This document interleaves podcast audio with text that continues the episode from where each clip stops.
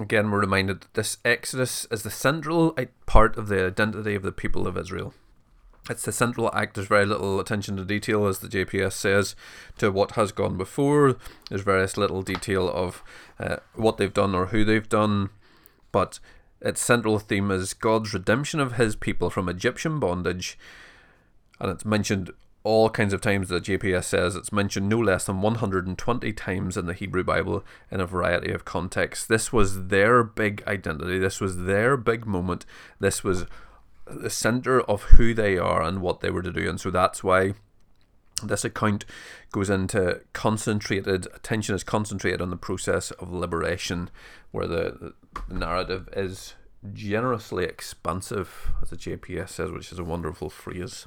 If we go to the ESV, it also gives us a bit of an outline on this. It talks about the geography of Egypt and Sinai and the route of the Exodus, because it goes into detail of that. It's all important matter for the book of Exodus that involves a similar process of trying to identify the references in the narrative to the landscape and cities with what is known as or best discovered about their location to the current landscape. So it's important to know, even just in the study Bible or maybe your own Bible, or you can Google it as well, in terms of where they went, in terms of how that journey unfolded, in terms even of the wilderness wanderings in the 40 years in the desert before they got to the promised land, which was really the theme of all that happened after the Passover. The ESV also then separates it into two books. The first half of the book records events that fulfill the promise to Abraham that his descendants would sojourn in a land that was not their own, be afflicted for 400 years, and then come out by the Lord's hand with numerous possessions.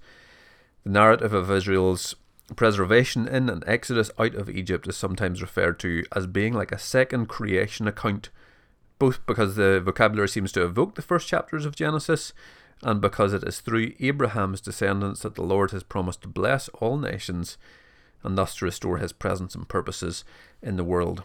The second half narrates the events surrounding the covenant being revealed, confirmed, broken and renewed, and records the covenant instructions that the Lord revealed to Israel through Moses at Mount Sinai. So there's these two very definite halves in terms of what is going on. But the overarching theme of Exodus is the fulfillment of God's promises to the patriarchs that he would make their descendants a great nation. This is carried out despite the opposition of the greatest superpower in the ancient world of the time, Egypt, and despite the unbelief and disobedience of the people themselves. Exodus shows that the success of the Exodus must be ascribed first to the power and character of God, who remembers his promises, punishes sins, and forgives the penitent. Second, it highlights both the faithfulness of Moses, who follows divine instructions exactly, and his prayerfulness. It is prayer that leads to victory over the Amalek in chapter 17, and his intercession that persuades God to pardon the people after they had begun worshipping the golden calf.